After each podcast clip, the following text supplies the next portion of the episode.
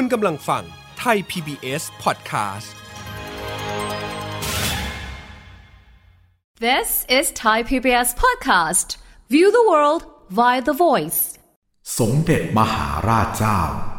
ตากสิน พระเอ่ยชุบชาติกู้ทรนิน เทิดฟ้า พระคุณลบฟ้าดิน โลกดับ ดับเรือ ถวยราชไทยทั่วล่า เทิดกล้าว ระลึกคุณ ขอสมเด็จพ่อเจ้า ขจัดภัย ช่วยลูกราชทุกสมัยรอบด้าน อีกช่วยพิทักษ์ไทยทำรงเอก ราชนา ให้เกียรติไทยแผ่ซ่าน ตลอดล่า โลกสแยง โครงเทิดพระเกียรติสมเด็จพระเจ้าตากสินมหาราช โดยนายทองอยู่พุทธพัฒน์เมื่อวันที่ 15 ธันวาคม 2497 สวัสดีครับคุณผู้ฟังต้อนรับเข้าสู่รายการรอยจารึกบันทึกสยามทางไทย PBS Podcast กับผมกฤษดิตอนันทนาทรนะครับ รายการนี้จะฟื้นอดีตเกี่ยวกับประวัติศาสตร์ไทยในมิติแง่มุมต่างๆ ทั้งทางการเมือง สังคม เศรษฐกิจ และศิลปะวัฒนธรรม ผ่านเรื่องราวของบุคคลสำคัญในหน้าประวัติศาสตร์ไทยครับ รอยจารึกบันทึกสยาม กับกสิดิตอนันทนาทร คุณผู้ฟังครับเมื่อเอ่ยถึงสมเด็จพระเจ้าตากสินมหาราช หรือว่าสมเด็จพระเจ้ากรุงธนบุรีนั้น ภาพจำที่มักจะปรากฏขึ้นมาในความทรงจำนะครับ ก็คือภาพพระบรมราชานุสาวรีย์ที่วงเวียนใหญ่ โดยพระบรมราชานุสาวรีย์นี้นะครับมีพิธีเปิดเมื่อวันที่ 17 เมษายน 2497 ในยุคที่มีจอมพลปพิบูลสงครามเป็นนายกรัฐมนตรี แต่เบื้องหลังของการจัดสร้างพระบรมราชานุสาวรีย์นี้นะครับมีนักการเมืองคนสำคัญคือนายทองอยู่พุทธพัฒน์เป็นตัวตั้งตัวตีนะครับ วันนี้ผมอยู่กับคุณนริศจรัสจัญญาวงศ์ครับ ผู้เขียนบทความในนิตยสารศิลปวัฒนธรรม เมื่อเดือนกันยายน 2561 เรื่องชีวิตอุทิศแด่พระเจ้าตาก ประชาธิปไตยและพระนิพพาน สสพรหมจันทร์ทองอยู่พุทธพัฒน์พุทธศักราช 2442 ถึง 2514 ครับ สวัสดีครับกสิดิตพูดถึงทองอยู่พุทธพัฒน์นะครับ คนในปัจจุบันอาจจะไม่รู้จักแล้วครับ ทองอยู่พุทธพัฒน์เขาเป็นใครมาจากไหนครับ ทองอยู่พุทธพัฒน์เนี่ย เขาถือว่าเป็นคนรุ่นเดียวกับจอมพลปอและปรีดีเลยนะครับเพราะว่าเขาเกิดเมื่อปี 2442 ที่บางกอกน้อยบ้านเดิมของท่านเท่ากับว่าจริง ๆ แล้วท่านก็เป็นคนฝั่งทนเลย แต่สมัยนั้นมันยังเรียกว่าจังหวัดธนบุรี คือท่านเกิดเมื่อปี 2442 ถ้าว่ากันตามตัวเลขแล้วเนี่ยก็คืออายุน้อยกว่าจอมพลปอพิบูลสงครามอยู่ 2 ปี แล้วก็อายุมากกว่าอาจารย์ปรีดีอยู่ 1 ปี แล้วก็เดิมเนี่ยคุณทองอยู่เนี่ย ก่อนหน้าเมื่อปี 2475 เนี่ย ท่านก็เป็นครูก็เรียกว่าครูจนๆเลยแหละครับ ครูมัธยมที่วัดบวร แต่เนื่องจากว่าท่านมีศรัทธาในพระบาทสมเด็จพระเจ้าตากสินมหาราชเนี่ยเป็นอันมากนะครับ ในช่วงสมัยสมบูรณาญาสิทธิราชเนี่ยท่านเคยดำริที่จะสร้างอนุสาวรีย์พระเจ้าตากนะครับราวๆช่วงปี 2465 แต่ว่าเนื่องจากว่าในช่วงนั้นเนี่ยปัจจัยยังไม่เอื้อ และคนก็แปลกใจนะครับแล้วบอกว่ามันเป็นไปไม่ได้หรอกที่จะสร้างอนุสาวรีย์ของพระเจ้าตากในระบอบเก่า ก่อนช่วงเปลี่ยนแปลงการปกครองเมื่อวันที่ 24 มิถุนายน 2475 เนี่ย การเลือกตั้งครั้งแรกเนี่ยครับเมื่อเดือนพฤศจิกายนปี 2476 เนี่ย ท่านจึงกระโดดลงมาเลือกตั้งเป็นสสและได้รับการเลือกตั้งเป็นสสผู้แทนราษฎรคนแรกนะครับของจังหวัดธนบุรี หรือว่าปัจจุบันนี้เรารู้จักกันดีก็คือทางฝั่งทนเนี่ยนะครับ คือสมัยนั้นเนี่ย ผู้แทนประเภทหนึ่งเนี่ยทั้งหมดทั้งสิ้นนะฮะประเทศเรามีว่า 70 จังหวัดใช่ไหมฮะเลือก 78 ท่านนะท่านเป็นหนึ่งใน 78 ท่านนั้น แล้วก็เป็นคนแรกของจังหวัดธนบุรี คือหมายถึงว่าจากการเป็นครูที่โรงเรียนวัดบวรนิเวศใช่ไหมครับ พอมีการเลือกตั้งครั้งแรกก็มาสมัครเป็นผู้แทนราษฎร ถูกต้องครับครับใช่ครับ แล้วหลังจากที่ท่านได้เลือกตั้งแล้วเนี่ยเขาเรียกว่ามิชชั่นแรกของท่านเลย ท่านเลือกที่จะเสนอนะฮะการสร้างอนุสาวรีย์พระเจ้าตากเนี่ย ที่ท่านเคยดำริไว้นะฮะในสมัยในระบอบเก่าเนี่ยที่ใครๆก็คิดว่าเป็นไปไม่ได้เนี่ยท่านก็นำมาเสนอพระยาพหลนะฮะเมื่อปี 2477 นะครับ แล้วปรากฏว่ามันก็ได้รับการสนับสนุน จนในท้ายสุดเนี่ยประมาณปี 2480เศษๆเนี่ยช่วงต้นนะฮะก็มีการประกวดแบบทั้งสิ้น 7 แบบนะครับแล้วก็เป็นแบบที่เห็นที่เราเห็นปัจจุบันเนี่ย ก็คือเป็นพระเจ้าตากสินเนี่ยก็คือชูดาบแล้วก็ขี่ม้านะครับ แล้วก็ผินหน้าไปทางจังหวัดจันทบุรี หลังจากนั้นไม่นานเนี่ยปรากฏว่าเมื่อประเทศไทยเข้าสู่ช่วงสงครามมหาเอเชียบูรพาเนี่ยทำให้โปรเจกต์เนี่ยโครงการเนี่ยไม่มีความคืบหน้า โครงการเนี่ยกว่าจะเสร็จสิ้นแล้ว แล้วเสร็จเนี่ยต้องรอไปถึงเมื่อปี 2497 แต่ว่าก่อนหน้านั้น 2 ปีอะก็มีวางพิธีวางศิลาฤกษ์นะครับเมื่อวันที่ 30 พฤศจิกายนปี 2494 ก็คือพูดง่ายๆ 3 ปีก่อน 30 พฤศจิกายนปี 2494 เนี่ยวางศิลาฤกษ์แล้วมาแล้วเสร็จเปิดเมื่อวันที่ 17 เมษายนปี 2497ก็คือใช้ครับเวลาสร้างอยู่ประมาณ 3 ปี แต่ว่าถ้านับจากอ่าฮะความพยายามตั้งแต่ 2477 นะครับ ที่ ทองอยู่พุทธพัฒน์เสนอในรัฐบาลพญาพหลมาเปิด 2497 เนี่ยก็กินเวลาถึง 20 ปีถูที่กต้องใช่ครับ ที่พี่นริศบอกไปสักครู่ก็คือว่าจริง ๆ มันผ่านการเอ่อประกวดแบบไปตั้งแต่ 2480 ต้นๆ แล้วแต่ว่าติดสงครามโลกใช่ไหมครับใช่ถึงครับมาใช่ครับเอ่อจัดสร้างสำเร็จในภายหลังใช่ครับและความน่าสนใจคือว่าคุณทองอยู่เนี่ยเขาได้รับเลือกตั้งในสนามใหญ่เนี่ยติดต่อกันถึง2ครั้ง หลังจากปี 2476 เนี่ยต่อเนื่องจนถึงปี 2480 เนี่ยในการเลือกตั้งครั้งที่ 2 ท่านก็ยังได้รับการเลือกตั้งนะครับ แต่หลังจากนั้นปรากฏว่าท่านก็ผันตัวเองเนี่ยลงสู่สนามเล็กนะครับไปเป็นนายกเทศมนตรีจังหวัดธนบุรี แล้วก็ปรากฏว่าช่วงนั้นแหละครับเป็นช่วงที่ท่านก็ผลักดันอนุสาวรีย์แต่ปรากฏว่าก็ยังไม่ค่อยสำลิดผลเท่าไหร่นะต้องรอจนถึงหลังสงครามยุติเนี่ยทุกสิ่งทุกอย่างจึงเริ่มเป็นรูปธรรมขึ้น เมื่อสักครู่ตอนต้นพี่นริศพูดถึงว่า ความคิดนี้มีตั้งแต่ในระบอบเก่าแล้ว แต่ว่ามาสำเร็จในระบอบหลังเปลี่ยนแปลงการปกครองเนี่ยครับการเสนอของทองอยู่พุทธพัฒน์เนี่ยได้รับการขานรับจากสังคมมากน้อยแค่ไหนยังไงครับ ทั้งชุมชนทั้งผู้คนต่างๆเนี่ยมากมายเลยนะครับ แล้วก็ตอนที่ท่านจะสร้างเนี่ยตอนนั้นท่านก็เหมือนกับไปขอนะครับไปจะเรียกว่าบนบานสารกล่าวด้วยก็ได้นะครับ ที่ที่พระราชวังเดิมนะครับ พระราชวังเดิมก็อย่างที่เราทราบดีก็คืออยู่ข้างวัดแจ้งนะครับ หรือว่าวัดอรุณ ภายในเนี่ยก็จะมีรูปปั้นของพระเจ้าตากสินมหาราช แล้วก็ศาลของท่านพระเจ้าตากเนี่ยอยู่ในกองทัพเรือ ซึ่งตรงนี้มันก็มาสัมพันธ์กับอีกหนึ่งเรื่องเล่านะฮะจริง ๆ อันนี้ก็ถือว่าเป็นเกร็ดนิดนึง แต่ว่าก็ไม่มีหลักฐานยืนยันนะครับว่า เมื่อครั้งที่สร้างอนุสาวรีย์พระเจ้าตากสินเนี่ยบ้างก็ว่านะครับว่าจอมพลปอเนี่ยตอนนั้นเนี่ยประสบภัยนะฮะตอนช่วงกบฏแมนฮัตตันเนี่ยทำให้ตอนที่ท่านกระโดดลงน้ำเนี่ยฮะหนีลูกระเบิดเนี่ย แล้วว่ายน้ำมาที่พระราชวังเดิมเนี่ยเป็นช่วงจังหวะปี 2494 เหมือนกัน ก็คือเมื่อวันที่ 30 มิถุนายน ปี 2494 ว่ากันว่านะครับมีเรื่องเล่าว่ากันว่าท่านก็ว่ายน้ำขึ้นมาปุ๊บ แล้วก็เลยขึ้นมากราบอนุสาวรีย์ของท่านนะฮะแล้วก็ทำให้เกิดอนุสาวรีย์พระเจ้าตากสินที่วงเวียนใหญ่เหมือนกันนะฮะแต่ว่าข้อเท็จจริงตรงนี้เนี่ยเท่าที่ผมเช็คดูเนี่ยดูจะยังไม่ค่อยจะน่าเชื่อถือมาก เพราะว่าก่อนหน้านั้นเนี่ยปรากฏว่ามันได้มีรัฐบาลเนี่ยได้อนุมัติ เงินเนี่ยจำนวน 2 0 0 0 0 0 บาทเนี่ยฮะในการริเริ่มสร้างอนุสาวรีย์นี้ ตั้งแต่ราวๆปี 2493 นะครับ โดยเอ่ออดีตสสทองอยู่ ตอนนั้นเนี่ยท่านกับเพทายโชนุชิตเนี่ยก็ดำริก็เริ่มเป็นรูปธรรมแล้ว ได้งบจากรัฐบาลเนี่ยมาสร้างแล้ว อย่างที่บอกนะฮะและสุดท้ายก็คือมาวางศิลาฤกษ์เนี่ยในวันที่ 30 พฤศจิกายนก็คือหลังที่จอมพลปอนเนี่ยรัฐประหารตัวเองเมื่อวันที่ 29 พฤศจิกายนเพียงหนึ่งวันนะครับนั่นคือวันที่วางศิลาฤกษ์ อนุสาวรีย์พระเจ้าตากสินที่วงเวียนใหญ่ถ้าจำกันง่าย ๆนะคะ หรือว่าก็คือเป็นปีเดียวกับที่เกิดกบฏแมนฮัตตันเหมือนกัน ถึงเราอาจจะอธิบายไม่มีหลักฐานชัดเจนว่าเรื่องจอมพล ป. พิบูลสงครามที่หนีเอาชีวิตรอดจากกบฏแมนฮัตตันมาได้เนี่ยจะเป็นเรื่องจริงแค่ไหน แต่ว่าอย่างน้อยที่เราเห็นก็คือว่าอนุสาวรีย์ของพระเจ้าตากเนี่ย วางศิลาฤกษ์แล้วก็เปิดในยุคที่จอมพล ป. เป็นนายกรัฐมนตรี แล้วก็มีภาพจอมพล ป. ที่ทำพิธีเปิดใช่ไหมครับ มีการกล่าวถวายรายงาน มีการจุดธูปเทียนสังเวย พระราชานุสาวรีย์อยากชวนคุยถึงบทบาทจอมพล ป. หน่อยครับว่ามีส่วนสนับสนุนยังไงบ้างกับอนุสาวรีย์นี้ครับ เพราะว่าในบริบทนั้นเนี่ยก็คืออย่างที่ผมบอกก็คือมันปีเดียวกันเลย เมื่อเกิด กรณีแมนฮัตตันเมื่อวันที่ 29 กับ 30 มิถุนายนเนี่ยมันปี 2494 นะฮะแล้วก็ปลายปีนั้นเนี่ยมันก็เกิดการวางศิลาฤกษ์บางคนจึงคิดว่าเหตุการณ์เนี่ยมันอาจจะมีความสัมพันธ์กันอย่างที่ผมบอก แต่ถ้าเครดิตทั้งหมดในแง่เชิงหลักฐานเชิงประจักษ์เนี่ยเราก็ต้องให้เครดิตกับสสทองอยู่นะครับในกรณีของอนุสาวรีย์พระเจ้าตากสิน เพราะว่าหลังจากนั้นเนี่ยหลังจากวางศิลาฤกษ์ไปแล้วเนี่ยปรากฏว่า 3 ปีต่อมาอย่างมีพิธีเปิดนะครับเมื่อวันที่ 17 เมษายน นะครับทำไมถึงต้องเป็นวันที่ 17 เมษายน วันที่ 17 เมษายนก็คือ ตอนนั้นสสทองอยู่เป็นคนเขาเรียกว่าให้วันเนี้ยก็คือถือว่าเป็นวันพระราชสมภพก็คือเป็นวันพระราชสมภพของพระเจ้าตากวันที่เปิดอนุสาวรีย์นะเมื่อ 17 เมษายนปี 2497อะปรากฏว่าตอนนั้นก็คือถือว่าเป็นรัฐพิธีด้วย แล้วก็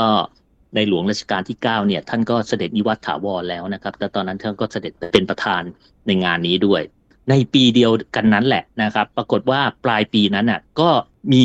งานที่สำคัญเป็นงานที่เราระลึกถึงทุกปีนะครับก็คือวันที่ 28 ธันวาคม เลิกเนี่ยก็เป็นของคุณทองอยู่อีกแหละนะครับที่ไปหาเลิกวันที่ 28 ธันวา ซึ่งถือว่าเป็นวันปราบดาพิเศษ ที่พระเจ้าตากสินเนี่ยปราบดาพิเศษ แต่ปรากฏว่าจริง ๆ แล้วเดิมเนี่ยรัฐบาลของจอมพลปเนี่ยคือเคยใช้วันที่ 27 ธันวาคมนะครับแล้วตอนนั้นเนี่ยสสทองอยู่เนี่ยท่านเป็นคนไปวิ่งเต้นนะครับเพื่อที่จะให้ได้วันที่ 28 ธันวาคม ราะฉะนั้นสสทองอยู่เนี่ยคือเป็นทุกสิ่งทุกอย่างสำหรับอนุสาวรีย์พระเจ้าตากสินมหาราชเลย คือตั้งแต่ดำริสร้างนะครับจนถึงวางศิลาฤกษ์เมื่อวันที่ 30 พฤศจิกายนปี 2494 นะครับจนในอีก 3 ปีต่อมาเนี่ยเมื่อ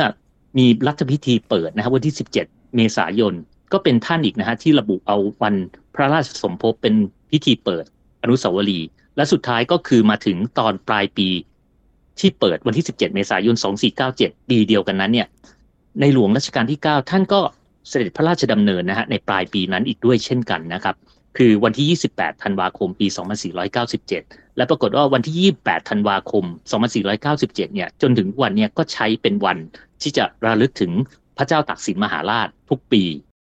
ครับ อันนี้ก็ยังเป็น ตราบมาจนถึงปัจจุบันนี้นะครับ พระบาทสมเด็จพระเจ้าถูกต้อยู่องหัวใช่ก็ยังครับเสด็จไปที่วงเวียนใหญ่ในทุกๆวันได้ที่ครับ28และธันวาคมดูจะให้อยู่ความสำคัญกับงานนี้มากๆด้วยนะครับ ครับ ถ้าใครสังเกตดู พูดถึงท่องอยู่พุทธพัฒน์กับการสร้างอนุสาวรีย์พระเจ้าตากที่พี่นริศพูดไปว่ามีบทบาท ตั้งแต่ต้นจนมาถึงการลำลึก แม้จนปัจจุบันก็ยังเป็นอนุสรณ์สถานที่สำคัญที่มีวันสำคัญที่ท่องอยู่พุทธพัฒน์เกี่ยวข้องเนี่ยนะครับ เอาคุณทองอยู่เขามามีจิตสำนึกศรัทธาพระเจ้าตากได้ยังไงครับ ถึงทำอะไรมากมายขนาดนี้ ตรงนี้เนี่ยในในประวัติของท่านเนี่ยไม่ได้กล่าวถึงมากนะครับก็เพียงแต่ว่าตั้งแต่ในวัยหนุ่มเนี่ยตั้งแต่ท่านได้ศึกษาเรื่องเกี่ยวกับชีวประวัติอะไรอย่างเงี้ยท่านก็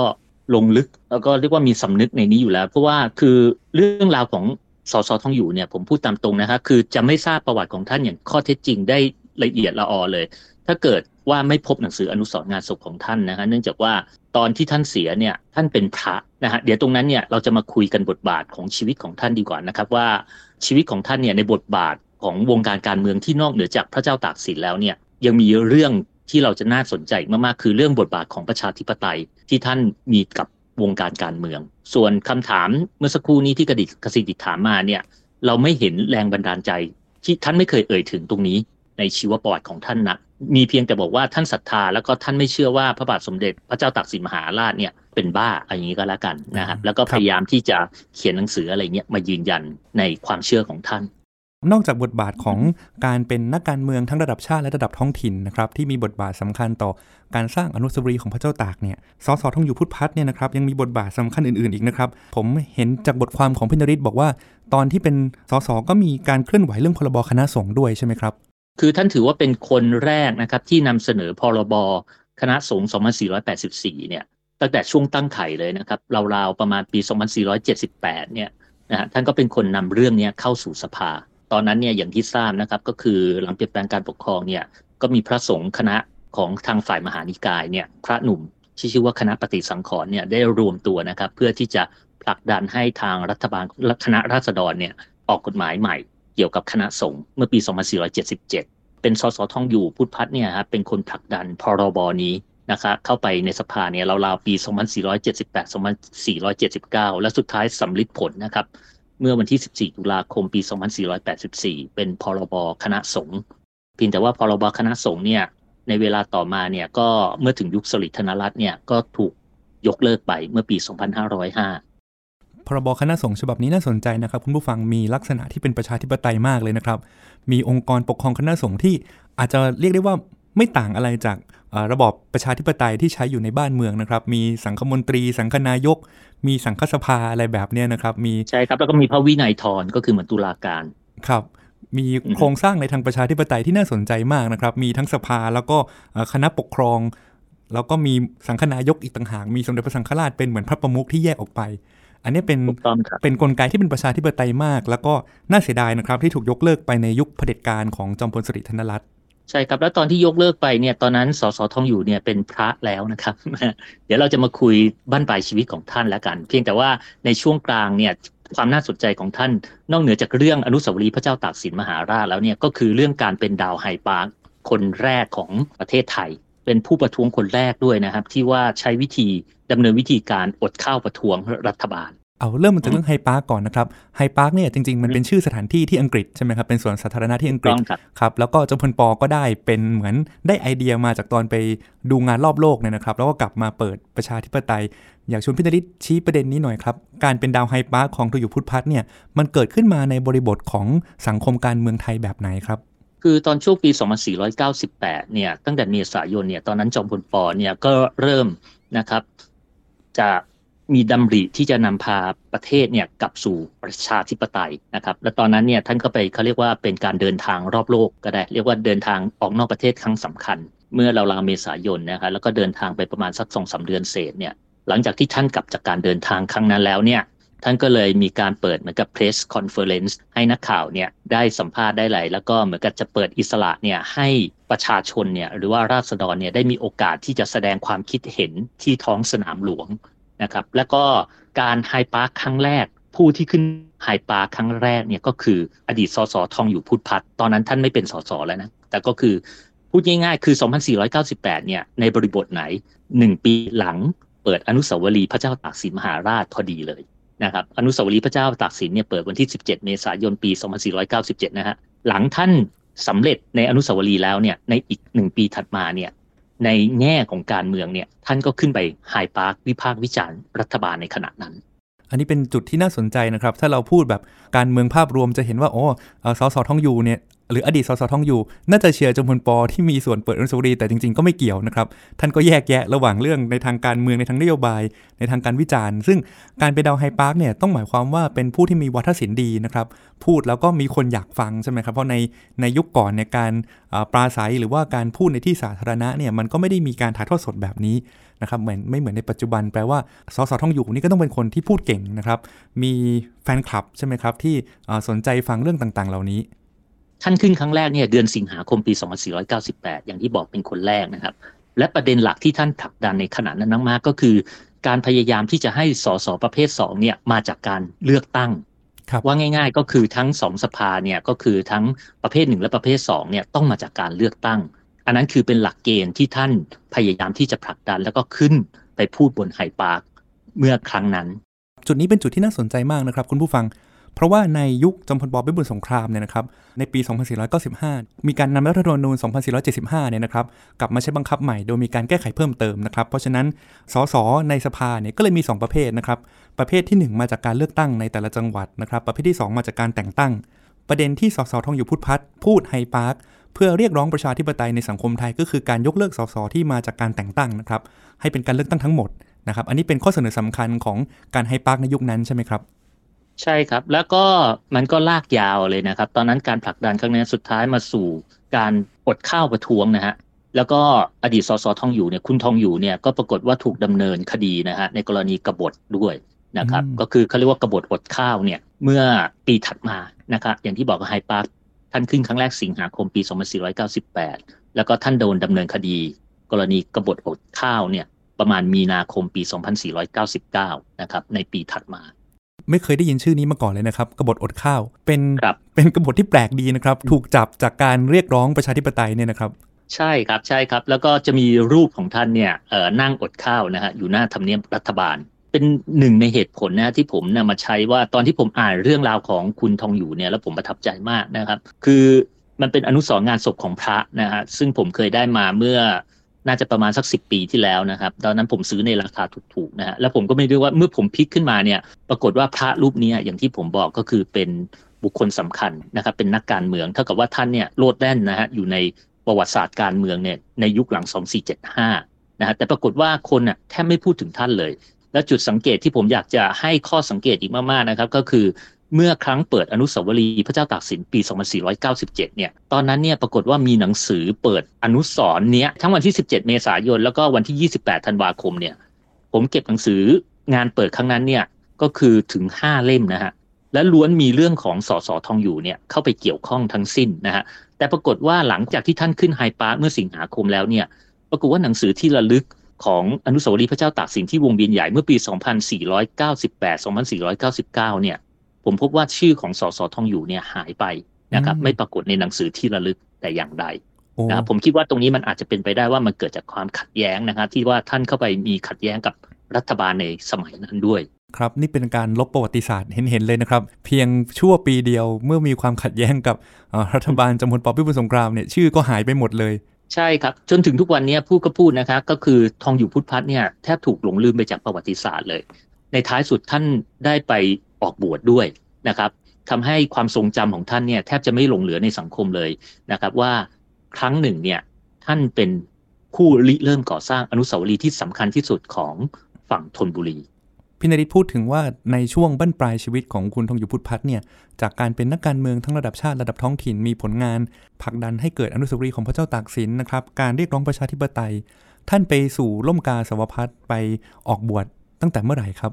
อย่างที่ผมบอกนะครับ คือในอนุสรงานศพเนี่ยปรากฏว่ามันเป็นหนังสือเล่มบางๆนะครับ เป็นของพระพิสุรูปหนึ่งนะฮะที่ชื่อว่านาโคพุทธังกะโล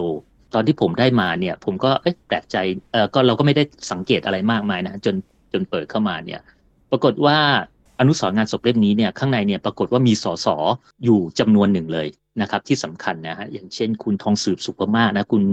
เพทายโชนุชิตอะไรอย่างเงี้ยนะครับก็คือเขียนรำลึก หนังสือเล่มนี้มันสำคัญอย่างไร คือ ถ้าเกิดท่านไม่ได้ทำหนังสืองานศพไว้เนี่ยเรื่องราวของท่านก็จะถูกหลงลืมไปแล้วก็ไม่มีใครพูดถึงของท่านนะครับ แล้วผมรื้อเรื่องของท่านมามาเนี่ยเพราะว่า เนื่องจากว่าจริง ๆ แล้วหลังไฮปาร์คไม่นานเนี่ยปรากฏว่าเรียกว่าจะเบื่อการเมืองหรือว่าเบื่อโลกก็ได้ ท่านก็รู้สึกว่าในนั้นเนี่ยลูกศิษย์ลูกหาเนี่ยที่เขียนในทำไว้อะไรก็บอกว่าท่านสู้กับเผด็จการไม่ไหวแล้วนะครับ จึงถือโอกาสในช่วง 25 พุทธศตวรรษนั้นเนี่ยออกบวชที่วัดทองธรรมชาติ ก็คือวัดที่ใกล้กับวัดทองนพคุณนะตอนนั้นก็คือใช้ชื่อว่าวัดทองบนกับวัดทองล่าง กับพระมงคลทิพยมุนี หรือท่านเจ้าคุณเซกนะฮะที่วัดทองธรรมชาติ ปัจจุบันนี้ก็ยังสามารถที่จะเข้าไป นั่นได้ และปรากฏว่าท่านบวชเนี่ยจนถึงวาระสุดท้ายของชีวิตนะครับเมื่อปี 2514 หรือว่าง่ายๆก็คือช่วง 14 พรรษา 14 ปีสุดท้ายของชีวิตเนี่ยท่านดำเนินชีวิตภายใต้ล่มกาสาวพัฒตามที่กสิดิตว่าไว้นะครับสสฝั่งทนก็บวชที่ฝั่งทนนะครับ วัดทองธรรมชาตินี่ก็เป็นวัดที่มีความสำคัญนะครับ มีพระอุโบสถที่ค่อนข้างจะเก่ามากนะครับ มีจิตรกรรมฝาผนังที่สวยงาม แล้วก็เป็นวัดเก่าแก่นะครับ วัดคู่กับวัดทองนพคุณเลยนะครับอย่างที่ผมบอกก็คือวัดทองบนกับวัดทองล่างนะครับ แล้วปรากฏว่าตอนที่ท่านสิ้นเนี่ยสังขารของท่านเนี่ยต้องมาชาปนกิจที่วัดทองนพคุณนะครับ เนื่องจากว่าวัดทองธรรมชาติเนี่ยไม่มีเมน อันนี้ก็เป็นจุดที่น่าสนใจดีนะครับ เป็นความสัมพันธ์ในทางประวัติศาสตร์จากวัดทองบนวัดทองล่างเนี่ยนะครับ อยู่ใกล้ ๆ กันออด้วยความที่พอวัดสมัยก่อนเราอาจจะเห็นว่าไม่ได้มีเมนทุกวัดเนี่ยนะครับ เพราะฉะนั้นเมื่อต้องมาชาปนกิจศพของพระทองอยู่พุทธพัฒน์ก็มาใช้ที่วัดทองนพคุณ ใช่ครับ แล้วอันนี้ผมเล่าเป็นเกร็ดไว้อีกนิดนึงที่น่าสนใจเนี่ยเท่ากับว่าตอนที่ท่านเป็นพระไป14ปีเนี่ยนะครับ ตอนที่ท่านสิ้นเนี่ย มันน่าสนใจตรงที่ว่าปี2514 เป็นปีที่จอมพลถนอมกิติขจรเนี่ย ใช้ประกาศคณะปฏิวัติเนี่ยผนวกรวม จังหวัดธนบุรีกับกรุงเทพเนี่ยให้เป็นจังหวัดเดียวนะครับก็คือกรุงเทพมหานครด้วย เพราะฉะนั้นความสำคัญของสสธนบุรีท่านแรกท่านเนี่ย เขาเรียกว่าในชีวในแง่ของชีวประวัติเนี่ยมีมิติมากๆทำให้ตอนที่ผมนำมาทำเป็นบทความขนาดยาวลงที่ศิลปะวัฒนธรรมเนี่ยผมจึงตั้งชื่อว่า1นะฮะชีวิตก็คืออุทิศให้พระเจ้าตากสินมหาราชนะครับสองก็คือท่านเป็นชีวิตอุทิศเนี่ยให้กับประชาธิปไตย เป็นนักประชาธิปไตยนะฮะที่ขึ้นไปไฮปาร์คนะครับแล้วก็เป็นตัวแทนในการที่จะเขาเรียกว่าพยายามผลักดันเนี่ยให้สภาเนี่ยมาจากการเลือกตั้งทั้งสองสภานะครับแล้วก็สาม นะครับอุทิศให้พระนิพพาน ก็คือดำเนินชีวิตเหมือนกับพระเจ้าตากสินมหาราชนะฮะที่ท่านมีศรัทธาด้วยการบวชในบั้นปลายชีวิต ผมเคยเห็นพี่นริศไปที่วัดทองธรรมชาติด้วยใช่ไหมครับ ไปตามรอยของพระทองอยู่เป็นยังไงบ้างครับ ได้ร่องรอยอะไรผบ้ามงก็ได้พบกับพระที่ยังมีชีวิตทัน ได้พบกับพระทองอยู่นะครับ ก็คือท่านพระครูเหม ปัจจุบันก็ยังมีชีวิตอยู่นะครับ ผมก็เพิ่งไปกราบนมัสการท่านมา ท่านเกิดเมื่อปี 2478 นะฮะตอนสสทองอยู่เนี่ย ท่านบวชเป็นพระเมื่อปี 2500 เนี่ย ท่านอายุ 20 กว่าๆเนี่ย ท่านก็ได้พบกับสสทองอยู่นะฮะและท่านก็จะเล่าชีวิตว่าสสทองอยู่เนี่ยเป็นพระที่เคร่งครัดฉันเพียงมื้อเดียว แล้วก็ออกไปบิณฑบาตทุกวันที่คณะห้าเนี่ยปัจจุบันที่ท่านพระครูเหมอยู่เนี่ยก็คือเดิมเป็นกุฏิเก่าของพระทองอยู่พระนาโคเนี่ยแต่ปรากฏว่าต่อมาเนี่ยกุฏิเนี่ยได้ถูกรื้อทิ้งไป จริง ๆ แล้วเนี่ยเราจะไม่ไม่ทราบประวัติพระทองอยู่เลย ถ้าเกิดว่าลูกศิษย์เนี่ยทำตามคำสั่งเสียของท่านคำสั่งเสียของท่านก็คือว่าอย่างไรก็คือบอกว่าหากท่านมรณภาพแล้วเนี่ยภายใน 3 วันถึง 5 วันเนี่ยก็ให้ชาปนกิจร่างท่านเลยนะครับ โดยไม่ต้องเหลืออะไรไปมากมาย แต่ปรากฏว่าถึงเวลาที่ท่านมรณภาพจริง ๆ แล้วเนี่ยท่านมรณภาพในกุฏิโดยที่ไม่มีคนทราบเลยนะครับ แล้วลูกศิษย์ลูกหาเนี่ยกว่าจะมาทราบว่าท่านมรณะเนี่ยก็คือล่วงไปเกือบหนึ่งอาทิตย์แล้ว นะครับ ก็เป็นร่างของท่านเนี่ยเขาเรียกว่าแห้งอยู่ในอยู่ในกุฏิอย่างนั้นนะก็คือพูดง่ายๆมรณะอยู่ในกุฏินะครับ และปรากฏว่าลูกศิษย์ลูกหาเนี่ยก็บอกว่าอย่างไรเนี่ยก็ต้องรักษาสังขารท่านไว้ก่อนนะครับ แล้วก็ร่วมกันนะครับทำหนังสืออนุสรงานศพเนี่ยแล้วก็ภายในอนุสรงานศพถึงจะมีเรื่องราวของท่านเนี่ยให้สาธารณชนเนี่ยสามารถที่จะรับรู้ ปัจจุบันผมพบว่าหนังสืออนุสรงานศพของท่านเนี่ยยังสามารถที่จะดาวน์โหลดได้นะครับในหอสมุดธรรมศาสตร์ด้วย คุณผู้ฟังที่สนใจสามารถดาวน์โหลดได้จาก TUDC นะครับคอลเลกชันของห้องสมุดมหาวิทยาลัยธรรมศาสตร์เนี่ยจริง ๆ พิมพ์แค่ชื่อทองอยู่พุทธพัฒน์เข้าไปใน Google ก็ได้นะครับเดี๋ยวแล้วก็พิมพ์ TUDC ต่อไปก็จะขึ้นขึ้นมา แล้วก็สามารถเข้าไปดาวน์โหลดได้ฟรีเลยนะครับ อ่านหนังสืองานศพได้อย่างน่าตื่นตาตื่นใจนะครับมีคำว่าอะไรมีประวัติต่างๆดูใช่ครับ เพราะว่าจริง ๆ แล้วท่านท่านสิ้นปี 2514 แล้วก็ตอนนั้นก็ยังเก็บสังขารของท่านไว้นะครับ ข้ามปีมาถึง 2515 เนี่ย จึงจะได้ชาปนกิจที่วัดทองนุพคุณ พูดในแง่ภาพรวมนะครับ สสทองอยู่พุทธพัฒน์ก็เป็นสามัญชนคนธรรมดานะครับ ที่ได้โอกาสจากระบอบประชาธิปไตยหลังเป็นแบ่งการปกครอง มีสิทธิ์มีเสียงขึ้นมา มีการเสนอความคิดดีๆ เข้ามาสู่สังคมนะครับ แล้วก็มีบทบาทต่อระบอบประชาธิปไตย แล้วก็จบชีวิตลงนะครับในสมณเพศ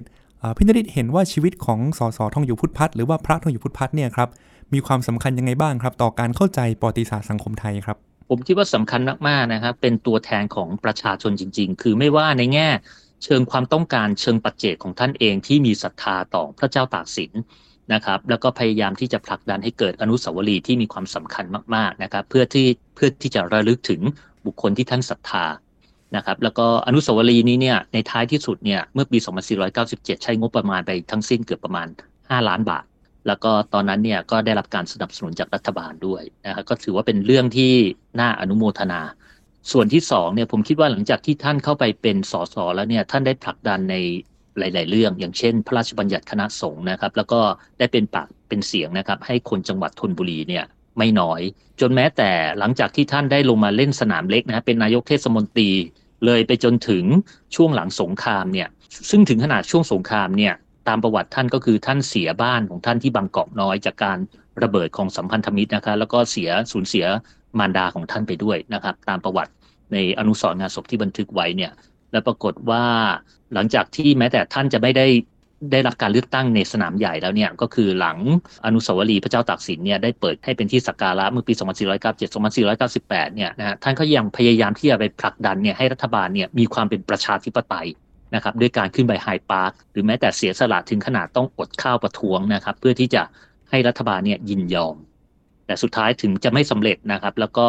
เมื่อท่านรู้สึกว่าทุกอย่างเนี่ยมันผลักดันไปไม่ได้แล้วเนี่ยท่านก็เลือกความปรารถนาส่วนบุคคลอีกเช่นเคยนะครับ ก็คือด้วยการเลือกวิถีของสมณเพศออกบวชเป็นพระ ซึ่งจะว่าไปแล้วเนี่ยคือตั้งแต่การความศรัทธาที่มีต่อพระเจ้าตาก หรือผมไม่แน่ใจเหมือนว่าการบวชของท่านเนี่ยแน่นอนว่าในความเป็นพุทธศาสนิกชน แล้วก็ประวัติของท่านอีกที่น่าสนใจอีกอันหนึ่งก็คือ ท่านไม่มีลูกเมีย แล้วก็ไม่ดื่มเหล้าด้วย อันนี้ก็อาจจะเรียกว่าเป็นศรัทธาส่วนตัวที่ท่านมีต่อพระพุทธศาสนาด้วย แล้วก็อาจจะดำเนินรอยตามพระเจ้าตากสินที่ว่าในบ้านปลายชีวิตเนี่ยได้ออกบวชในพระพุทธศาสนาเกตหนึ่งผมทิ้งไว้นิดนึงก็แล้วกัน จริง ๆ แล้วตอนที่ท่านมีชีวิตอยู่ท่านพยายามที่จะผลักดันให้คำว่ามหาราชเนี่ยมหาราชเนี่ยให้กับ พระเจ้าตากสินด้วยแต่ปรากฏว่าในช่วงนั้นเนี่ยยังไม่สำเร็จกว่าจะสำเร็จเนี่ยก็ต้องรอไปถึงเมื่อปี 2524 นะครับหลังจากท่านมรณภาพแล้ว วันนี้ต้องขอบคุณพิธดิตมากเลยนะครับ ที่มาเล่าถึงชีวประวัติของสสทองอยู่พุทธพัฒน์นะครับอดีตสสจังหวัดธนบุรีได้อย่างน่าสนใจมีชีวิตชีวามากทำให้เราได้รับรู้นะครับถึงเบื้องหลังความเป็นมาของพระบรมราชานุสาวรีย์ของพระเจ้าตากสินที่วงเวียนใหญ่ด้วยนะครับขอบคุณพิธดิตมากนะครับ สวัสดีครับ ทั้งหมดนี้นะครับคือรายการรอยจารึกบันทึกสยามในวันนี้ คุณผู้ฟังติดตามรายการได้ทางไทย PBS Podcast ทั้งทางเว็บไซต์และแอปพลิเคชันสำหรับวันนี้ผมลาคุณผู้ฟังแล้วนะครับ สวัสดีครับ ติดตามรายการทางเว็บไซต์และแอปพลิเคชันของไทย PBS Podcast Spotify SoundCloud Google Podcast Apple Podcast และ YouTube Channel Thai PBS Podcast Thai PBS Podcast View the world via the voice